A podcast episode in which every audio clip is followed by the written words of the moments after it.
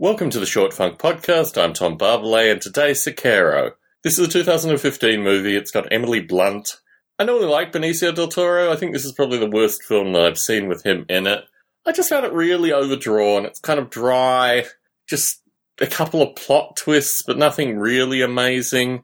And at the end of the day, you're just left feeling like, meh, I know too much about this genre to actually give any credence to any part of this film. I think every film I've seen Emily Blunt in, she's just been wooden, and this is like petrified wood.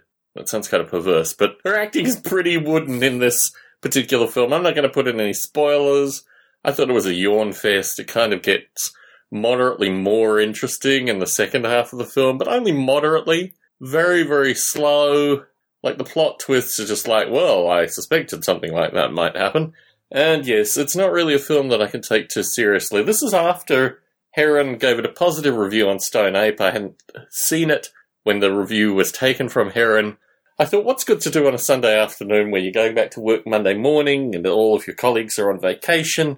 Why not watch a film that's been recommended by Heron Stone? This one I'm going to have to give thumbs down to. I think if you know anything about what's going on in Mexico and anything about what's going on in the borders and the southern states, you don't need some fictionalized twist and turn account. You know that things are going on that are pretty nasty, and it all relates to this draconian war on drugs, supported by, you know, pure bravado on our side, and a bunch of people will just kill everyone on the Mexican border side. And this dramatization, I just thought, uh, I haven't gone and seen Chi-Raq. I don't think I will because that is even more in the uh, category. But yeah, this one wasn't a good film, ladies and gentlemen. So I got to take away everything that Heron was saying associated with this thing. In full disclosure, I paid 15 bucks for it. Not the amazing sum that Heron paid to see this film, but yeah, for my 15 bucks, it was money completely and utterly wasted. About two hours long, kind of gets slightly better in the second half, but only really moderately.